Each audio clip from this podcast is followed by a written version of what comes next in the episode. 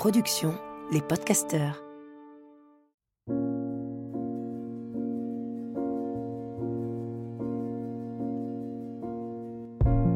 Bienvenue dans Pleine Présence, le podcast qui donne envie d'habiter pleinement l'instant présent. Qu'a-t-on de plus beau à offrir que notre pleine présence au reste du monde? Qu'a-t-on de plus beau à s'offrir à nous-mêmes? Juste quelques instants, être pleinement ici et maintenant, à l'écoute des éléments qui nous entourent, à l'écoute de notre souffle, à l'écoute du soi, à l'écoute de l'autre. Je m'appelle Lily Barbery-Coulon, j'enseigne le Kundalini Yoga et la méditation. Je suis l'autrice de plusieurs livres et j'ai longtemps été journaliste avant de transformer ma vie et de la consacrer au déploiement du soi.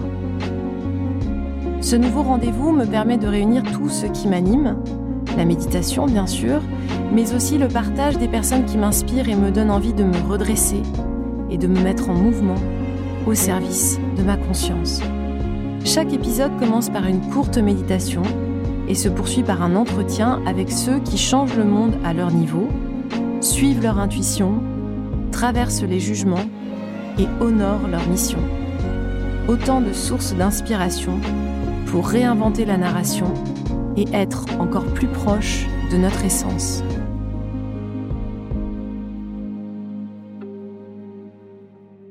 Installez-vous sur un support de méditation ou bien juste euh, asseyez-vous sur le rebord d'une chaise et, et prenez le temps d'installer les pieds dans le sol. Si vous êtes assis en tailleur, vous pouvez croiser les jambes, mettre des coussins sous vos genoux, juste prendre un temps pour vous et redresser la colonne vertébrale, un peu comme s'il y avait un fil au-dessus de votre crâne qui vous étirait complètement, qui vous grandissait. Donc gagnez quelques millimètres à étirer la nuque, à abaisser les épaules loin des oreilles, à ouvrir la cage thoracique, à lancer votre sternum vers le ciel. Et puis au contraire, le menton, vous allez le garder engagé vers le sol, parallèle au sol. Peut-être que vous pouvez soulever une fesse et puis l'autre pour sentir votre bassin complètement ancré dans le sol. Et prenez le temps d'observer votre souffle tel qu'il est à l'instant présent. Prenez le temps d'habiter ce corps tel qu'il est aujourd'hui. Prenez le temps d'observer les tensions éventuelles du bout des orteils jusqu'au sommet du crâne en scannant, en volant tout autour de votre corps comme si vous étiez un drone. Observez les chevilles, les mollets, les rotules, les cuisses, le bassin, l'abdomen, l'arrière du dos. Sentez les clavicules, les omoplates et tout ce qui bouge à l'inspire et à l'expire. La cage thoracique, la gorge, la nuque, le visage. Détendez ce que vous pouvez détendre et observez ce qui n'est pas encore détendu. Pouvez changer la donne juste avec votre souffle. Et puis je vous propose un petit exercice. Alors bien sûr, si vous venez juste de manger, euh, ça va être compliqué. Mais si vous avez le ventre vide ou si vous avez mangé ou déjeuné il y a déjà deux heures, vous pouvez tout à fait faire cet exercice. Si vous êtes enceinte, en revanche, vous ferez juste une respiration longue et profonde vous allez inspirer profondément par le nez, retenir le souffle et vous allez rentrer le nombril contre la colonne vertébrale huit fois. 1, 2, 3, 4, 5, 6, 7, 8. Expirez profondément sans écrouler le dos. Et puis à nouveau, inspirez profondément par le nez, retenez le souffle et pompez le nombril comme si vous plaquiez le nombril contre la colonne vertébrale. Une fois, deux, trois, quatre, cinq, six, sept, huit. Et expirez profondément par le nez. À nouveau, inspirez. Retenez le souffle à poumon plein, pompez le nombril. Une, deux, trois, quatre, cinq, 6, 7, 8 et expirez profondément par le nez. Inspirez profondément par les deux narines. Retenez le souffle, engagez le périnée, plaquez le nombril contre la colonne vertébrale. Retenez, retenez, retenez. Et expirez par la bouche.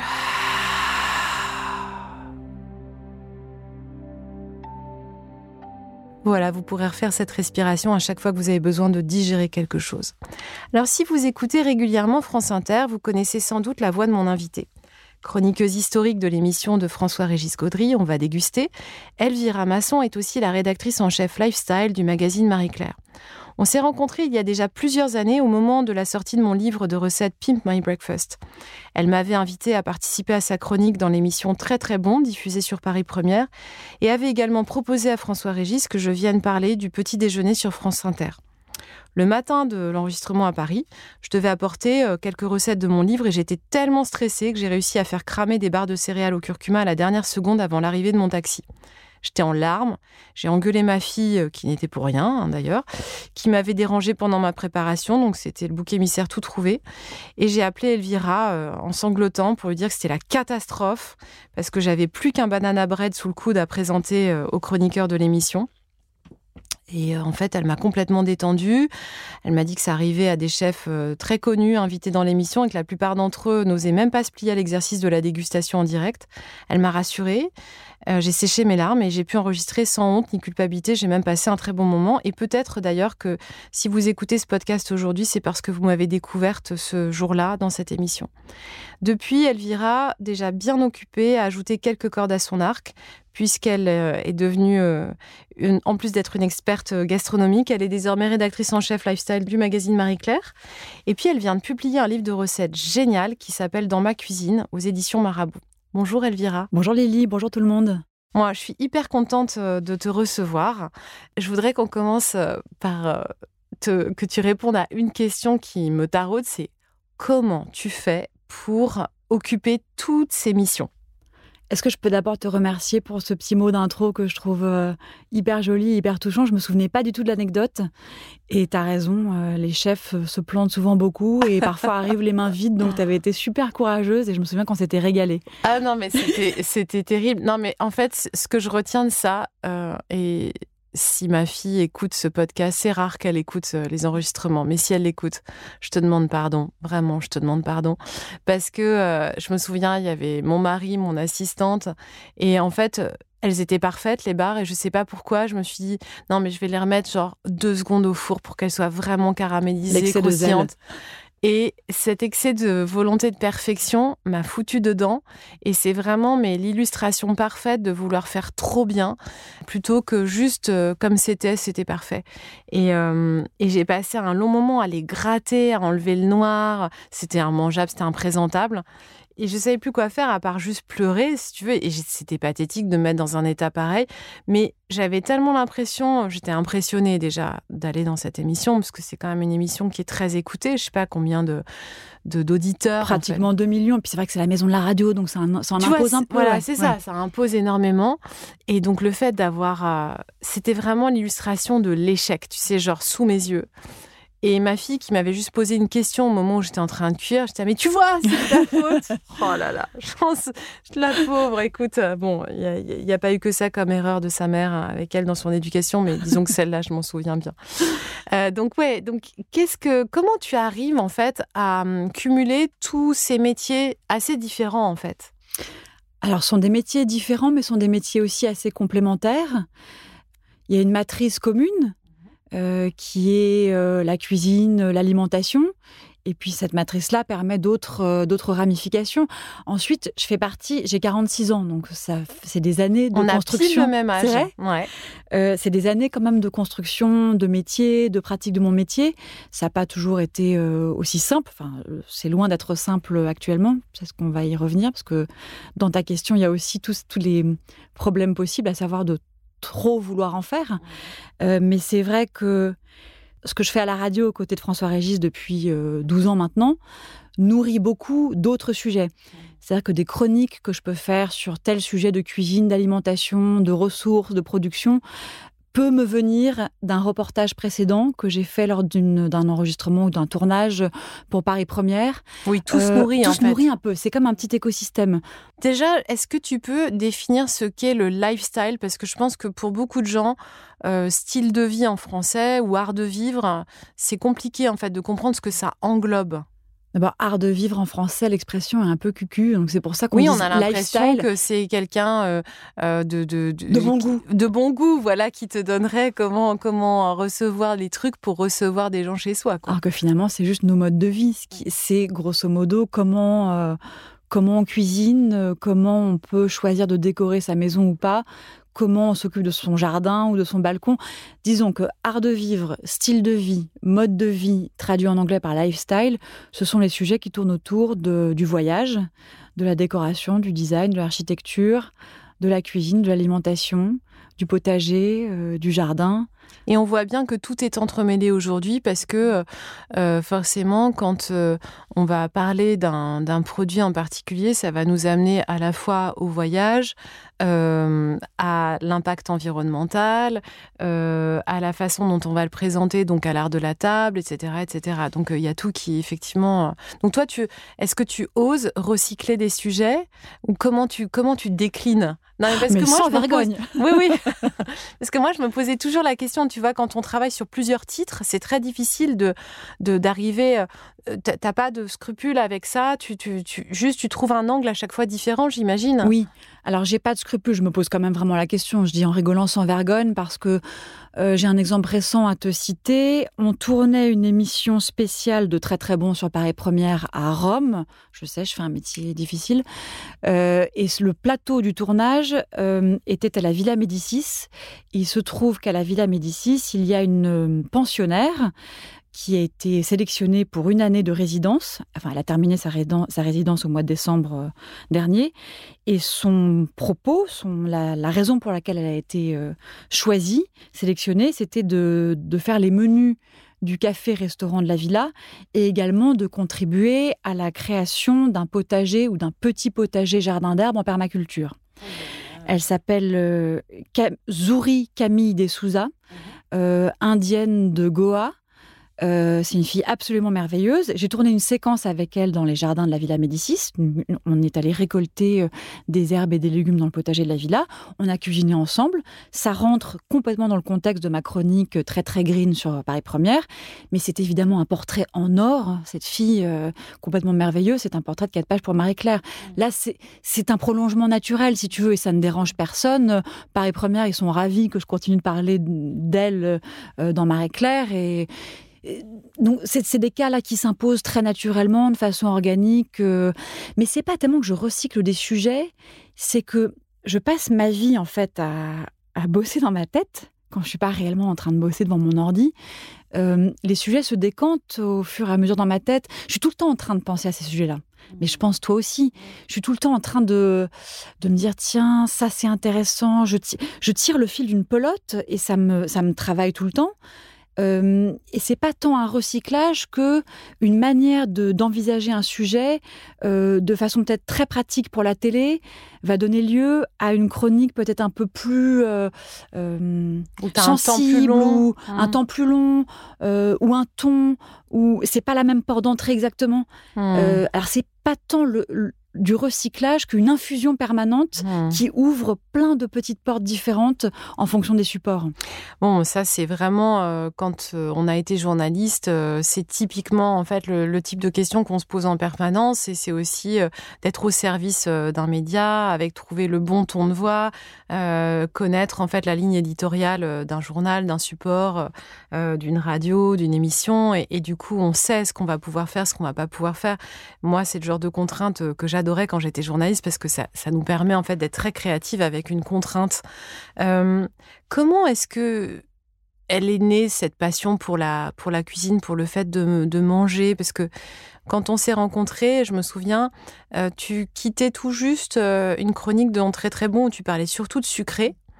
Et euh, je crois que tu avais fait le tour en fait du sucre.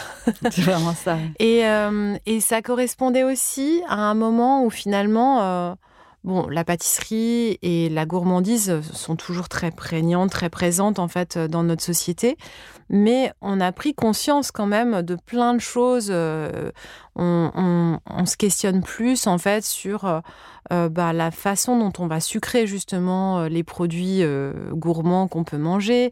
Et, toi, tu étais pile à ce moment où tu avais envie euh, qui ait plus de sens. Donc d'abord, comment est-ce qu'il est né ton goût pour la cuisine et comment est-ce qu'il a évolué? Le goût pour la cuisine, je ne sais pas vraiment comment il naît. Euh, j'aime manger.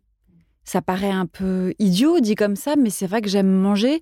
Quand j'étais enfant, j'avais un rapport à l'alimentation qui n'était pas si simple. Hein. J'étais très euh, difficile. Il y a plein plein de choses que j'aimais pas, et c'est à l'adolescence que mon, je sais pas, mon, goût s'est un peu élargi. Euh. je me souviens même d'avoir eu des angoisses à l'idée de ne pas prendre mes repas chez mes parents parce que j'avais peur de ce qu'on allait me faire à manger. Tu vois, c'était un sujet de stress. Mais comme ça l'est pour quelques, enfin pour pas mal d'enfants, c'est assez courant comme euh, comme euh, tempérament. Et puis je suis devenue ensuite à l'adolescence et à l'âge adulte quelqu'un qui euh, enfin, kiffe, je kiffe de manger quoi. C'est-à-dire que Tu as grandi en France parce que ta mère est scandinave, euh, mais tu as grandi complètement en France.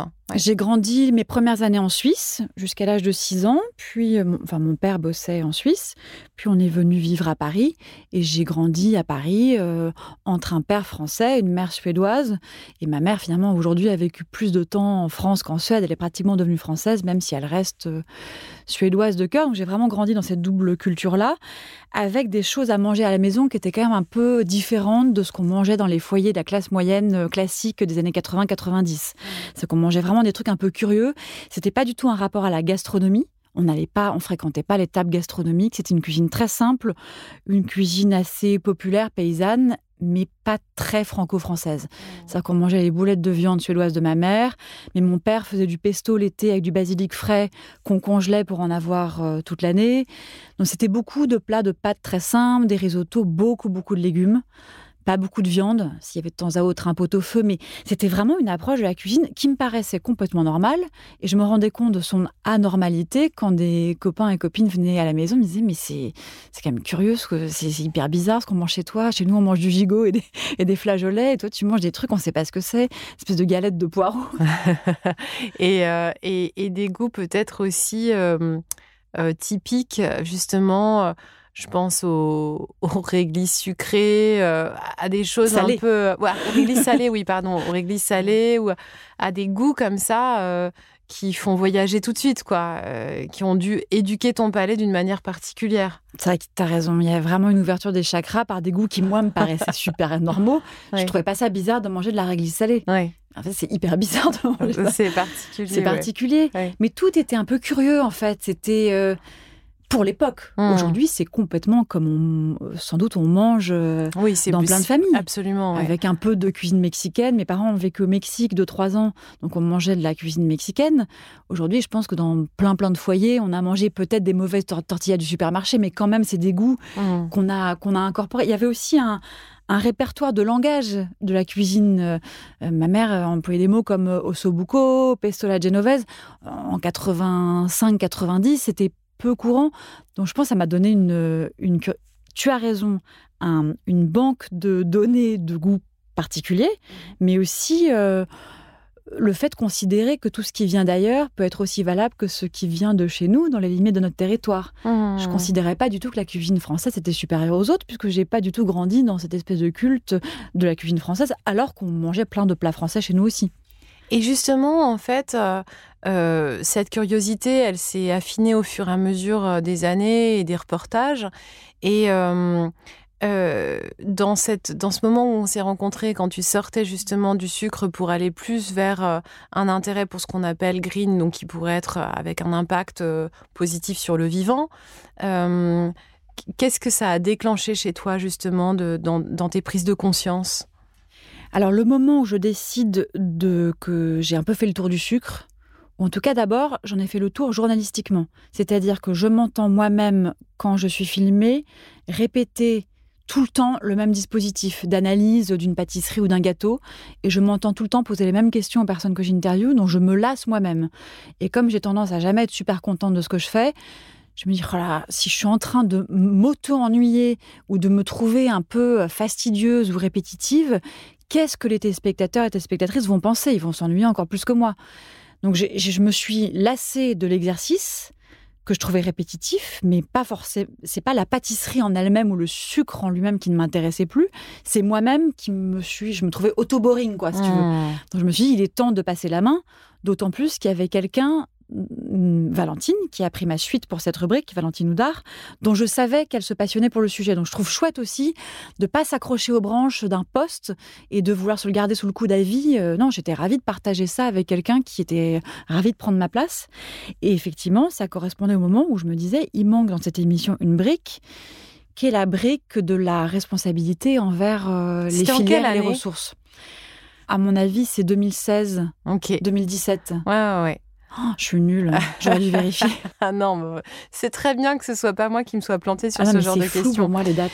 Et, et du coup, euh, justement, euh, ce, cet éveil euh, de conscience, le fait de, de poser ton regard là-dessus, qu'est-ce que ça ça t'a amené à changer pour toi en fait dans ton quotidien?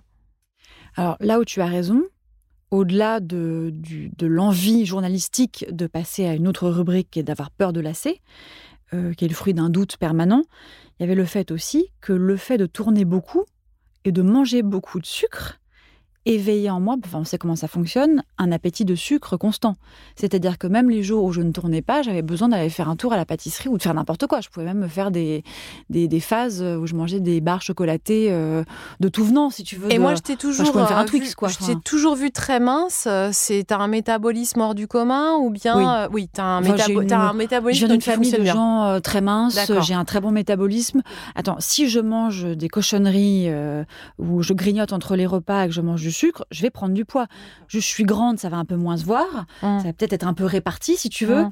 mais je vais quand même prendre du poids. Ça n'existe mmh. plus. Ça, c'est quand j'avais 20 ans hein, que je prenais pas un gramme. Ça, c'est fini, ça. je suis une personne normale quand même. Non, mais, je, suis me pose la question parce que quand je, te, quand je t'ai rencontré, même quand tu faisais ta chronique sucre, ben, on n'aurait pas dit que tu la faisais. je suis plus grande et plus mince que la moyenne parce que ça, c'est voilà, c'est un métabolisme et une famille. Mais par ailleurs, du coup, je me faisais un peu violence. Je, j'avais un appétit de sucre qui était un peu permanent. Quand je tournais pas, il fallait que j'aille me faire ma, dose, euh, voilà, de. c'est une drogue. C'est une drogue, voilà. C'est une drogue. On va pas se raconter d'histoire. Mmh. Après, c'est une drogue qui peut être utilisée avec parcimonie, enfin, et qui peut aussi provoquer. Enfin, on sait ce que ça provoque, mais euh, avec avec beaucoup de parcimonie. Et j'étais dans une phase où c'était plus tellement euh, homéopathique hein, mes doses de sucre. C'était vraiment, il fallait que j'ai ma dose de sucre quotidienne. Donc je me suis dit aussi que je voulais égoïstement, je voulais un peu enrayer ce ce problème, ce problème-là. Euh, et au même moment, euh, c'est même pas au même moment parce que j'ai toujours eu cette conscience environnementale assez affirmée, mais je m'étais vraiment dit, on fait un magazine hebdomadaire de 26 minutes sur la cuisine qui traite essentiellement des actualités en prescrivant des adresses et en y mettant autant de sens que l'on peut. Il manque une chronique dédiée au sujet qui est un peu une chronique fourre-tout parce que dans Green, tu peux mettre euh, une adresse de pâtisserie à index glycémique plus bas c'est une, ça rentre dans le green au sens de santé, healthy, etc.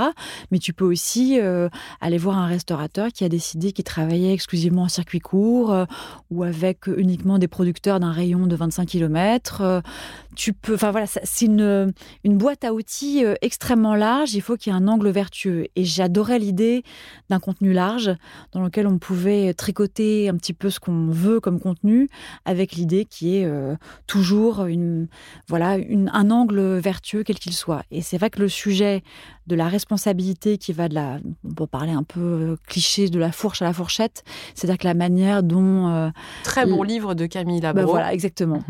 Euh, de, la, de la manière dont la carotte est cultivée, de l'absence ou la présence de produits chimiques ou de produits phyto qu'on met dans les sols, de ce que c'est qu'un sol vivant, de ce que c'est que un champ cultivé de manière vertueuse, du lien entre euh, la, la, parcelle de terre cultivée, les haies, les arbres qui l'entourent, l'engagement qui met le paysan ou la paysanne qui cultive la terre jusqu'à la fin de la chaîne, qui est ce qu'on va manger nous, ce qu'on va avoir dans nos assiettes et la manière dont le chef ou la chef va les préparer.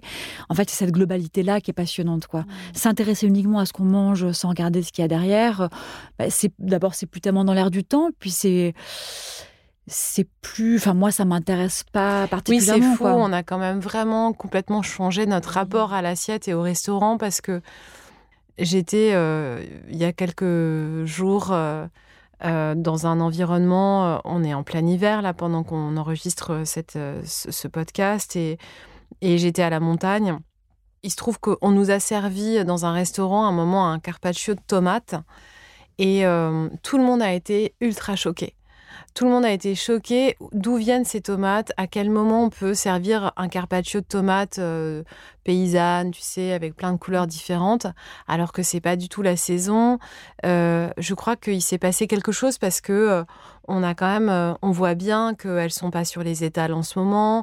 On voit bien que même dans des supermarchés, des circuits de distribution qui se fichent pas mal des saisons, qu'il y en a quand même moins que d'habitude. donc même ceux qui n'accordent pas beaucoup d'importance c'était là. C'est bizarre quand même les tomates là maintenant à la montagne. Euh, euh, et, ça, je pense que il y a 5 ou 10 ans, ce serait passé sans problème. Quoi. Oui, ce qui est frappant dans ce que tu dis, c'est l'unanimité. C'est que tout le monde est choqué. Mmh. Avant, tu aurais toujours eu quelqu'un, euh, une personne qui aurait dit ah, quand même c'est curieux, puis les autres dit ouais, ça va, c'est pas la fin du monde. L'unanimité, c'est que maintenant ça choque à peu près tout le monde. Je pense que le, travail sur la saisonnalité des fruits et légumes, il a été fait et bien fait. Il est intégré. Maintenant, il y en a plein d'autres. Hein. Saisonnalité des poissons, euh, il y a, on n'y connaît rien. Qu'est-ce qu'on peut manger comme poisson? Qu'est-ce qu'on ne peut pas manger? Euh, Là, il y a un vrai, vrai boulot éducatif à faire. Il faut qu'on soit prêt à l'entendre.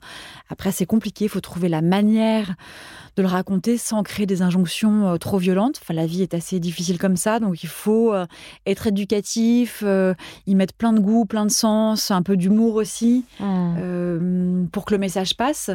Il y a, je pense, une, un gros travail à faire aussi sur la manière dont les choses sont cultivées. C'est super de savoir qu'on mange pas de tomates en janvier-février, enfin qu'en fait des tomates on en mange de juillet à septembre et c'est tout. Euh, mais ce serait super aussi de savoir que une pomme de grande distrib bio, c'est sans doute une pomme qui vient d'un sol complètement mort. C'est déjà pas mal euh, d'acheter du bio en grande distrib. C'est encore mieux euh, de trouver un circuit de distribution qui viendrait de l'agriculture paysanne. En fait, je pense que le gros enjeu, et je me l'applique à moi-même aussi. C'est hyper important ce que tu viens de dire. Moi, je sais pourquoi, mais est-ce que tu peux expliquer euh, justement, parce qu'il y a plein de en fait, ce qui est très difficile aujourd'hui, c'est de trouver la bonne mmh. information. Et, euh, qu'elle est compliquée, cette info aussi. Oui, et, donc, euh, ben, tu fais tes courses, déjà, tu fais un effort parce que tu te dis, bon, allez, je vais aller dans le rayon bio, c'est vachement plus cher. Aujourd'hui, on est assassiné par les prix en supermarché. Euh, moi, je vois, je suis plutôt privilégiée, j'ai conscience que mais même nous, on compte. Euh, on, commence vraiment à regarder, euh, tu vois, les prix, à se dire, euh, bon, bah non, on va plutôt aller là-bas que là.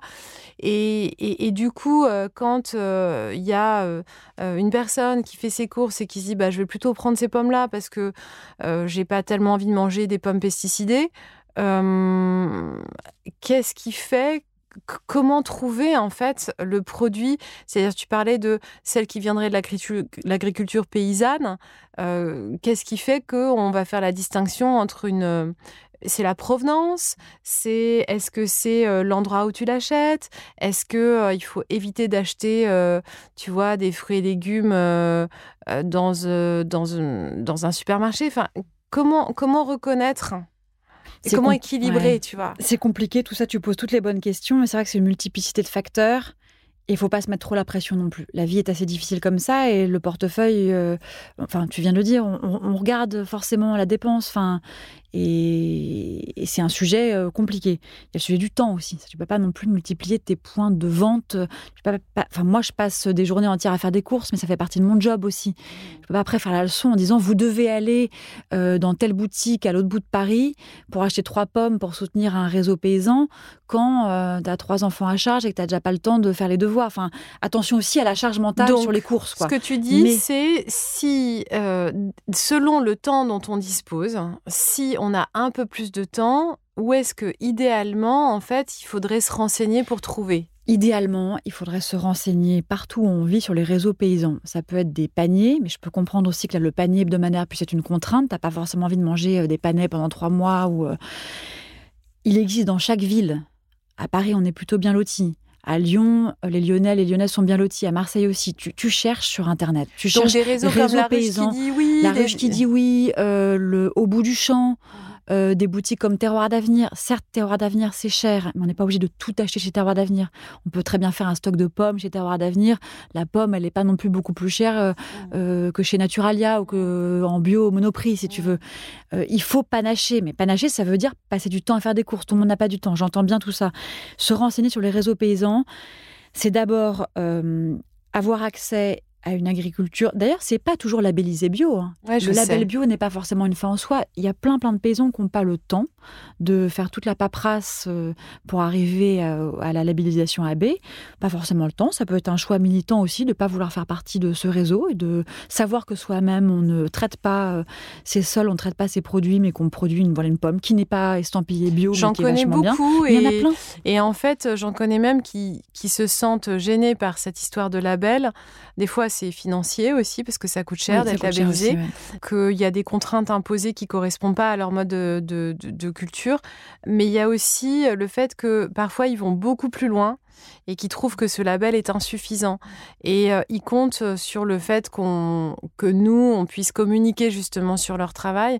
Et ça, euh, c'est quelque chose que j'ai beaucoup appris en fréquentant euh, des restaurateurs qui sont justement très conscients, en fait, dans leur façon de faire, mais que je ne savais absolument pas. Et c'est vrai que bah, moi, pendant longtemps, j'ai fait mes courses en me disant, bah, déjà, je fais ça, c'est pas mal.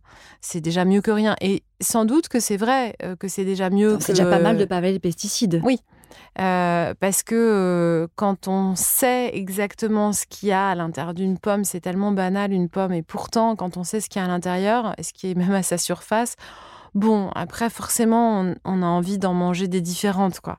Donc non, mais je trouve que c'est super intéressant parce que il y a ce qu'on voudrait faire idéalement, comme moi avec mes barres de céréales, euh, je voulais les amener, euh, tu vois, parfaites. Et puis il y a la vie. Et euh, du coup, je dis toujours à mes élèves, il vaut mieux que vous fassiez 30 minutes deux fois par semaine que rien du tout parce que vous vouliez faire 1h30 de cours de yoga. C'est toujours cette espèce d'équation en fait à trouver.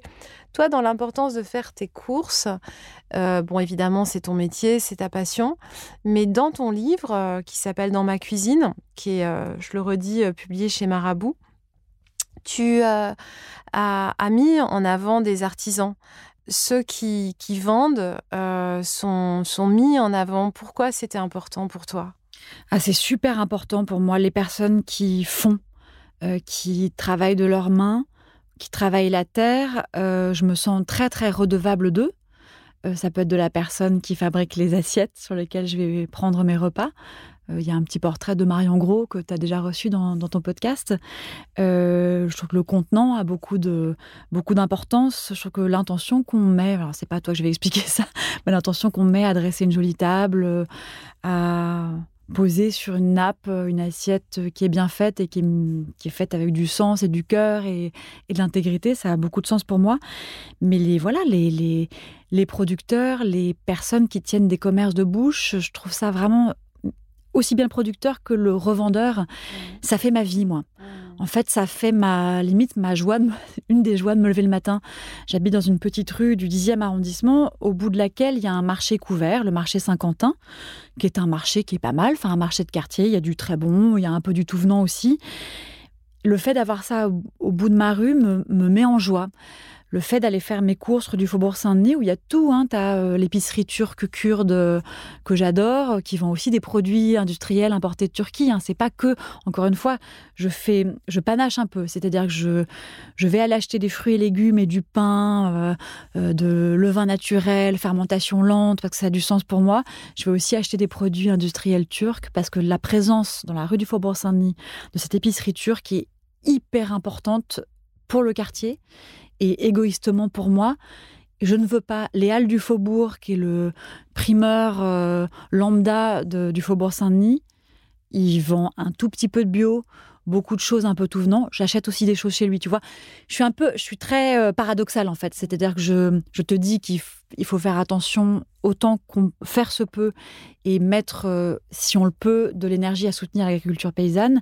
Mais j'ai une autre brique qui est très importante pour moi, c'est la vie de quartier. C'est le sens de la communauté, au sens presque un peu anglo-saxon du terme. Ma, community, c'est mon quartier, c'est mon hood, quoi. Et je veux que les Halles du Faubourg soient là. Je veux pas qu'elles deviennent une boutique orange ou, pardon de citer plein de marques, mais je veux pas que ça soit Sandro, Orange ou Afflelou. je veux qu'il y ait des halles du faubourg ouvertes 24 heures sur 24. Et puis en plus, euh, je soutiens il se passe plein de choses dans ces échanges. Euh, moi, j'habite dans le quartier, je suis tout près de la rue des Martyrs, de la rue Milton avec Humphreys, etc. Et euh, donc, pour ceux qui habitent pas du tout Paris, c'est pas très loin de, Pigalle. Et, et, et, je suis comme toi, je, trouve que, en fait, dans ce small talk qu'on échange avec ces commerçants qui parfois vendent des produits qui sont pas forcément en lien avec nos engagements perso, il y a aussi beaucoup de joie à échanger. Euh, moi, euh, cet hiver, euh, il y a un petit un mec qui vend un qui vend des, des qui vendait des cerises euh, tu vois en plein hiver. Je lui dis non tu peux pas faire ça. Arrête avec tes cerises. Il me fait elles sont super bonnes regarde. Et je lui dis mais non mais tu peux plus on peut plus euh, là les cerises en hiver on n'en veut plus. Regarde tu vas pas les vendre. Je te dis tu vas pas les vendre. Et, et on a ri ensemble. Et, et en fait moi j'ai pas envie de me priver aussi de ça je pense que c'est super important. Et puis, je vais aussi euh, dans des supermarchés euh, parce que, euh, primo, mon mari et ma fille n'ont pas du tout les mêmes goûts que moi. Et que, et secondo, parce que c'est pratique. Et, et, et, je pense que c'est toujours une équation à trouver. C'est ce que tu dis entre le temps dont on dispose, la vertu, tu vois, absolue, quoi. T'as complètement raison. Euh, bah, en tout cas, je pense qu'on est, on résonne avec ça. Moi, j'ai vachement aimé dans ton livre les petits produits qui changent tout. Euh, c'est-à-dire que hum, tu présentes un peu le truc comme, euh, voilà, en fait, on pourrait croire que je cuisine hyper bien, mais en vrai, je suis nulle en dressage. c'est juste que j'ai appris en fait quels sont les 10 produits en fait qu'il faut avoir et d'ailleurs tu les as listés, enfin tu en as listé une partie. Est-ce que tu peux nous en livrer quelques-uns que tu adores et qu'on retrouve toujours chez toi? C'est vrai que je suis pas une grande cuisinière. Je suis pas patiente. Alors euh, François Régis, à chaque fois que tu dis ça, il dit c'est pas vrai, euh, elle cuisine hyper bien. Non, parce qu'il trouve ça bon. Oui. Il trouve ça bon et je crois qu'effectivement avec le temps j'ai appris à faire que les choses aient du goût. J'aime mm. que c'est vachement de goût. Mm. Mais je suis pas du tout technique. C'est que je peux. Tu me demanderais de faire des sushis demain, je, je ferais un truc qui ressemblera à rien. Qui serait. Je suis pas minutieuse. Je suis vraiment pas la reine du dressage. Je découpe un peu tout n'importe comment. Je suis un peu à la schlag. Je voilà. je parle vite, je marche vite, je cuisine vite. Il faut que tout aille vite, quoi. Je, je suis pas là à mettre des heures à faire un truc joli. Euh, peut-être aussi, je fais un peu un refus d'obstacle, comme j'ai peur de me foirer. J'ai décidé que ma, mon créneau, c'était un peu à la schlag. Mais c'est aussi que j'aime bien, voilà, j'aime bien que ça aille un petit peu vite. Et pour ce faire, pour que ce soit vite et bon et bien, il faut quelques petites martingales, il faut quelques petites astuces. Et moi, souvent, c'est un peu de monter le curseur des saveurs. Quand tu montes le curseur et quand tu as quelques petites bottes secrètes qui donnent euh, vachement de goût à tout, bah, ta recette, elle est sauvée. Alors, ça va être effectivement de. Alors, c'est très basique, hein, ce que je vais te dire. Pour plein de gens, euh, ce, que, ce qui te semble basique euh, vont, va, va, égayer leurs assiettes. Donc euh, n'hésite pas à partager. Typiquement, tu fais des légumes rôtis au four ou bien une poêlée de légumes sautés. Tu blindes d'ail. Tu mets et une fois que c'est cuit, ou même pendant la cuisson, tu mets un tout petit peu de jus d'agrumes, de jus d'orange, ou à la fin, tu fais une petite râpée de, de, zeste d'orange. Bon, là, vraiment, quand même, cette fois-là, l'orange non traité, euh, bio, pas l'orange des halles du faubourg plein de pesticides. Si vous êtes euh, sur le point de manger des zestes, il vaut mieux qu'elle soit pas traitée, quoi. Et là, soudain, tu as cette poêlée de choux de Bruxelles ou de choux romanesco ou ces légumes rôtis au four où tu dis bon ça va être un peu euh, grande grand batch euh, vert tu mets un petit peu de ou un peu de feta émietté euh, un peu d'origan il y a une petite base comme ça origan séché de bonne qualité, avoir toujours une orange qui traîne à la maison, enfin quand c'est la saison plutôt plutôt en hiver, mais enfin bon, tu as des agrumes d'été aussi. Hein. une bonne râpe, euh, alors, je peux encore reciter une marque, oui, on a le droit ici. Oui, bien sûr. Rap microplane. Alors, moi, j'use et j'abuse de ma rap micro. Il y a d'autres bonnes rap, mais celle-là, elle, elle, te fait gagner du temps aussi. Tu mets un petit zeste de, d'orange comme ça sur des légumes, même sur du riz. Le paprika fumé aussi. Paprika fumé, ça donne un goût. Il n'y a rien avec quoi ça Il n'y a pas d'ingrédient avec quoi le paprika fumé ne va pas. C'est ça le sujet. qu'on peut manger ensemble quand on veut. tu vois, j'ai fait hier. Là, il y a une espèce de recette qui traîne en ce moment sur le New York Times, qui est une source d'inspiration géniale. Oui, alors alors je dois préciser que donc le New York Times a une application et ils ont un algorithme pour les recettes de cuisine qui, est assez génial parce que euh, donc je l'ai pas testé moi personnellement, mais j'ai plein de copines qui l'ont, euh, qui, qui, ont décidé de la prendre. Ça coûte pas très cher à l'année et en fait on rentre les ingrédients qu'on a et il nous sort plein de recettes. Par contre, sur le plan nutritionnel, euh, j'en ai vu plein qui sont très riches. C'est très trash. C'est assez trash au niveau des calories. Mais bon, euh, c'est bon. C'est super bon. C'est très bon. Alors moi, je me sers pas de l'appli euh, qui te propose la recette, mais je suis sur le site du New York Times bah, pour lire les contenus. Et ils ont des bonnes recettes. Ils ont une section food qui est vraiment super et des recettes très inspirantes. Souvent comme ça, effectivement, un peu en termes caloriques assez riches, mais beaucoup, beaucoup de recettes du monde entier. C'est quand même vraiment moi, ça me passionne en fait. Moi, si je peux quand, quand je dors pas la nuit, euh, ou même quand la journée, je sais pas pourquoi je parle de la nuit d'ailleurs, je, je, commence à farfouiller sur des, des, des sites qui m'indiquent, des, je commence à enquêter sur un produit iranien, je tire le fil, je tombe sur un article du Guardian, du New York Times, je peux passer des heures comme ça à enquêter Attends, sur des savoir produits. quelle était la recette qui traînait sur le New York Times euh, et avec le paprika fumé. Euh, il y a une recette un peu euh, limite virale en ce moment du, du, des, des réseaux sociaux du New York Times. C'est une soupe toute simple, poire aux pommes de terre, pois chiches. Le poire aux pommes de terre euh, classique qu'on a toujours fait en France est pimpé par le pois chiche, je sais pas, qui donne une espèce de... De croquant Non, parce qu'il est Putain, mixé. je parle comme Cyril non, mais...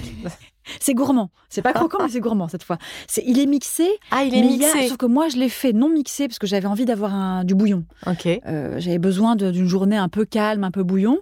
Je l'ai mixé à la fin, mais au début, je me le suis fait en mode euh, je mange les pois chiches, je mange le poireau, etc. Et c'est une recette toute bête, sauf que moi, je l'ai blindé de gingembre et de paprika fumé. Je veux pas dire que j'ai battu le New York Times à plat de couture. Mais juste bien que sûr. Moi, ça m'a satisfaite hautement d'avoir ce mélange, voilà, de ce goût J'aurais pas osé le gingembre, poireau, euh, pois chiche. Ça Mais marche c'est bien. Tout, oui, oui. Bon, gingembre, faut pas en mettre trop non plus, sinon ça Ouais. te casse un peu les pattes. Ça éteint un peu tout. Mais le paprika fumé dans les soupes, mais j'ai envie de dire n'importe quelle, J'ai faim. n'importe quelle base. J'ai envie de dire, t'as un, un peu de riz qui traîne. Euh, tu vas faire un riz sauté. Pour que ton riz sauté ait du goût, tu fais ce qu'on appelle un sofrito. Le sofrito, c'est la petite base des Italiens, qui est le mix euh, oignon émincé, ail émincé. Enfin, je sais pas pourquoi je dis italien, parce qu'on fait ça partout en France aussi. Mais sofrito, c'est le nom italien. Ce que moi, j'ajoute à ça un tout petit peu de gingembre. Tu mets ail émincé, oignon émincé, gingembre haché très très finement, tu fais sauter du riz avec un petit peu de matière grasse et tu vides le, le- ton, ton bac à légumes du, du frigo avec tous les légumes qui font un peu la tête. Tu les coupes en moyens morceaux, Tu rajoutes morceaux. de l'eau. Bon, même pas. Éventuellement, tu rajoutes un tout petit peu d'eau si tu Ah, vois que ça sèche fait, trop. oui, parce que c'est légume en fait. Ok. T'as envie que ça Oui, croustille, d'accord. t'as envie. Puis après, tu, tu haches si t'as des herbes, même qui font un peu la tête, tu les haches là-dessus et t'as un plat génial. Voire tu casses un œuf dessus à la fin. Franchement, un Ah riz frit trop bon, quoi. Ouais, ça mais donne en trop vrai, envie. Le seul truc que je sais vraiment faire, c'est des bricolages comme ça. Je sais faire avec euh, le peu que j'ai dans mon frigo. Et ce que j'ai bien aimé, et on en revient à cette notion du temps dont on a parlé au tout début, c'est que toutes tes recettes, euh, non seulement du coup elles sont faciles, euh, parce que tu l'as expliqué, mais elles prennent pas trop de temps. Et du coup, on peut les insérer et on peut les recycler. C'est-à-dire que euh, c'est aussi des recettes qu'on va pouvoir partager. euh, un plat euh, à table pour tous les amis où on passe pas par la case entrée plat dessert. Enfin, évidemment, on pourra faire un dessert, mais du coup, il y a une notion de partage, c'est familial, c'est assez simple. Et, et- justement, bon, moi, je suis arrivée très en retard pour enregistrer ce podcast. Ça résonnait avec toi sur d'autres notions de comment tu, tu, tu, tu, réussis en fait à, jongler avec ce temps? Est-ce que c'est quelque chose auquel tu t'es dit, bon, bah voilà, ce sera dans une autre vie. Ou euh, est-ce qu'il y a des, des moyens pour toi de, de retrouver ton alignement? Euh, Est-ce que tu coupes euh, de temps en temps? Comment, comment est-ce que tu fais pour pas travailler tout le temps. Voilà? J'avoue que c'est un vrai combat et c'est un sujet un peu sensible chez moi. Mm. Surtout en ce moment, je sais pas si c'est la période de l'année et tout, euh, je trouve ça, je trouve ça vraiment difficile en fait. Mm. Je trouve ça difficile. euh, je passe beaucoup de temps à m'en vouloir, à être fâchée après moi-même parce que j'ai accepté des propositions qu'on m'a faites et j'ai pas osé dire non ou j'ai pas osé dire merci beaucoup, ça m'intéresse énormément, mais euh, ce serait plutôt pour l'année prochaine. Il m'est arrivé plein de trucs comme ça. Je me fais des promesses l'été en me disant, ou même avant l'été. Moi, je prends pas des résolutions de janvier, je prends des résolutions de juin, euh, où je me dis cet automne, rien de plus que ce que je fais habituellement. Télé, radio, marée claire, c'est déjà beaucoup pour une personne, je fais rien de plus. Et ben, bam, je me fous dedans. je me fous dedans systématiquement. Donc, euh, par peur de que... manquer, Ouais. par euh, peur d'être des trucs super bizarres de, de, de, de, hum, filles dressées à être euh, toujours serviables. C'est cette espèce d'ultra serviabilité hyper bizarre qui vient de l'enfance où il fallait toujours que je sois la plus gentille, la plus serviable, la plus. Ce que j'étais déjà assez spontanément. Donc j'ai pas besoin de forcer beaucoup le, ma nature, mais je me. Euh, j'étais valorisée quand j'étais extrêmement serviable, que je disais oui et que j'étais gentille. Bah, comme, comme, comme beaucoup de petites filles et comme beaucoup d'ados. euh, euh, et on me valorisait là-dedans, et c'était ma nature aussi. Et donc je dis oui, et après je suis fâchée d'avoir dit oui. Je suis contente aussi d'avoir dit oui parce que ça m'apporte plein de choses, mais ça met en péril beaucoup mon équilibre. Mhm. Bah, je me suis retrouvée par exemple cet automne, enfin l'automne qui vient de passer, à enseigner euh, quatre lundis consécutifs dans un IEP, euh, enfin à Sciences Po Lille. C'était euh, super. J'ai enseigné un cours de culture culinaire comparée. Je suis aussi un peu naïve, moi. C'est un truc que j'aime bien ma naïveté, j'aime bien ma candeur. J'espère la garder toute ma vie. Mais la candeur et la naïveté font aussi que tu te rends pas forcément compte de ce dans quoi tu t'embarques. C'est-à-dire qu'en fait, un cours, c'est pas une chronique de trois minutes non plus. Euh, donc c'était beaucoup de boulot. Euh, j'ai passé beaucoup de mes week-ends à préparer ces cours. Et j'ai pris des trains très tôt le matin. Alors j'avais déjà beaucoup de boulot. Et tu as une vie de famille. Et j'ai une vie de famille. Mhm. Et j'en ai presque. Ça me.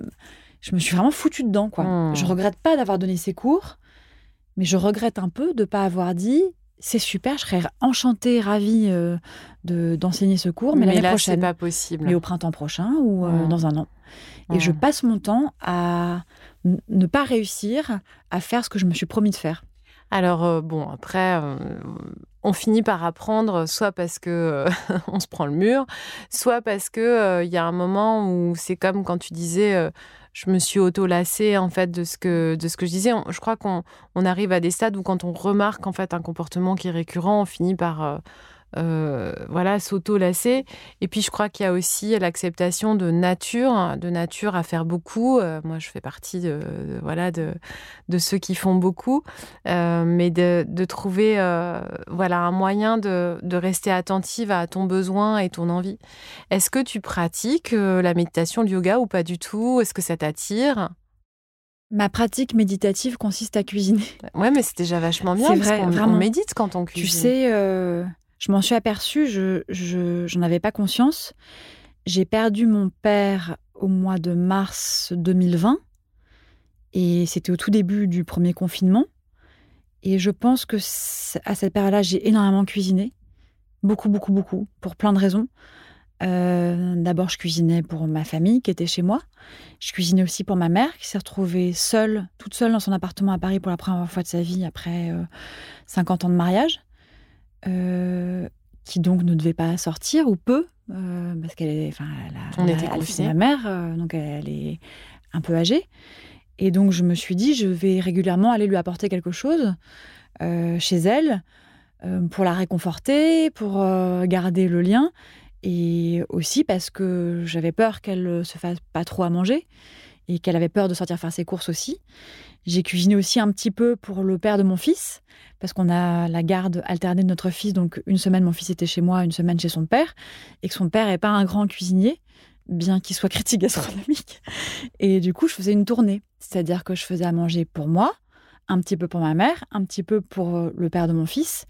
Et je faisais beaucoup des grandes quantités. Je cuisinais aussi pour des associations qui venaient en bas de la maison euh, euh, chercher des parts de repas que je conditionnais et qui distribuaient euh, lors de maraudes. Et donc ça a vraiment été une période de, de grand débit, si tu veux. J'ai vraiment euh, énormément cuisiné. Je me suis aperçue que je l'ai, ce choix de cuisiner beaucoup, c'était pas uniquement pour être sympa avec mon entourage ou avec des personnes en situation de précarité. C'est j'avais besoin aussi de C'était cathartique. J'ai le Oh, temps oh. passé euh, au fourneau. euh, à la fin, c'est devenu un peu une contrainte. C'est que je me suis dit, mais qu'est-ce que je suis en train de faire? Pourquoi je suis pas en train de lire ou vraiment faire que des choses pour moi? Mais quand même, dans les semaines qui ont suivi le décès de mon père, ça a vraiment été euh, quelque chose qui m'a tenu debout, un peu comme un tuteur. Il y a une raison à ça, c'est que lorsqu'on cuisine, on est obligé d'être extrêmement présent. ce podcast qui s'appelle Pleine présence, mais en fait, moi, je fais pas de prosélytisme par rapport à la méditation et au yoga. Euh, l'idée, c'est juste de trouver comment est-ce qu'on va pouvoir être présent à soi-même. Il se trouve qu'il y a des activités qui demandent plus de concentration que d'autres, ne serait-ce que pour éviter de se couper euh, ou d'éviter euh, de faire brûler un plat. On est obligé d'être très attentif en fait. Et cette attention, en fait, euh, ça va nous permettre juste de débrancher un tout petit peu le mental et de laisser en fait le corps être traversé par plein d'émotions différentes tout en polarisant son attention ailleurs. C'est pour ça que la cuisine est totalement méditative et le fait de faire ses courses aussi.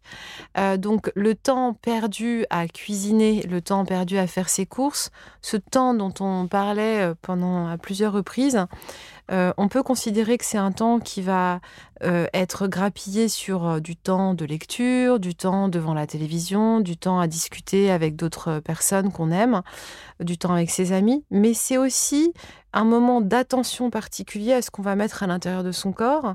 Et donc finalement ou à de la générosité puisque euh, on va partager le repas etc et donc moi je suis convaincue que c'est un temps qui n'est absolument pas perdu mais c'est un temps gagné. Et c'est peut-être aussi ce qui te permet euh, de faire tout ce que tu fais. Euh, si tu ne délivrais pas ce temps-là pour la cuisine, peut-être que tu n'arriverais pas à être aussi performante euh, en fait dans toutes les activités que tu mènes. J'avais pas vu les choses comme ça, mais c'est sans doute très juste. Et euh, ton livre d'ailleurs le dit, c'est-à-dire que tu commences par je cuisine quand je vais bien et je cuisine quand je vais pas bien et j'ai remarqué que j'allais mieux après. C'est vrai. Et il en va de même pour la lecture. J'ai je lis beaucoup, j'essaie de lire un à deux livres par semaine ce qui veut dire que j'ai une vie sociale assez faible. C'est-à-dire que tu peux pas à la fois voir tes potes. Tu veux lire deux livres par semaine. Non, j'exagère un peu. Je lis pas deux livres par semaine. Je lis quelque chose pour le boulot. Euh, des livres sur la cuisine ou sur l'alimentation, sur les ressources, des beaucoup de livres sur des problématiques agricoles. Donc, je ne vais pas dire que je les lis en entier, je saute un peu des chapitres. Ça, c'est le livre un peu boulot, réflexion, euh, euh, nourriture professionnelle. Et après, je lis, oui, un essai ou un roman par semaine. parfois, c'est plutôt deux semaines qu'une semaine. Mais ce temps de lecture-là me fait un bien. C'est comme tu dis, comme le temps de la cuisine, ça me, ça répare quelque chose qui me donne une énergie créatrice et positive, qui me permet de, de, de, oui, de, dire de survivre au reste, mais de d'avancer. En revanche, c'est vrai que ce qui, tout ce qui relève du yoga, de la méditation, j'ai pas trouvé, j'ai peu essayé. Hein. Mmh. J'ai essayé des cours qui m'ont pas convenu. Donc, comme ces quelques cours m'ont pas convenu, j'ai décrété que c'est une pratique à large qui me convenait pas. Bien sûr. J'ai procédé par l'exemple au lieu de dire moi, j'ai fait ça pendant, pendant 20 ans, donc je comprends très bien. J'ai découvert ça très tardivement. Écoute, Elvira, je te remercie. Je, pense que cette conversation va, j'espère en tout cas, aider euh, ceux qui ont l'impression d'être débordés partout et qui euh, ont beaucoup de plaisir à cuisiner. Bah, finalement, quand vous cuisinez, vous méditez, c'est fantastique. Merci. Merci, Lily.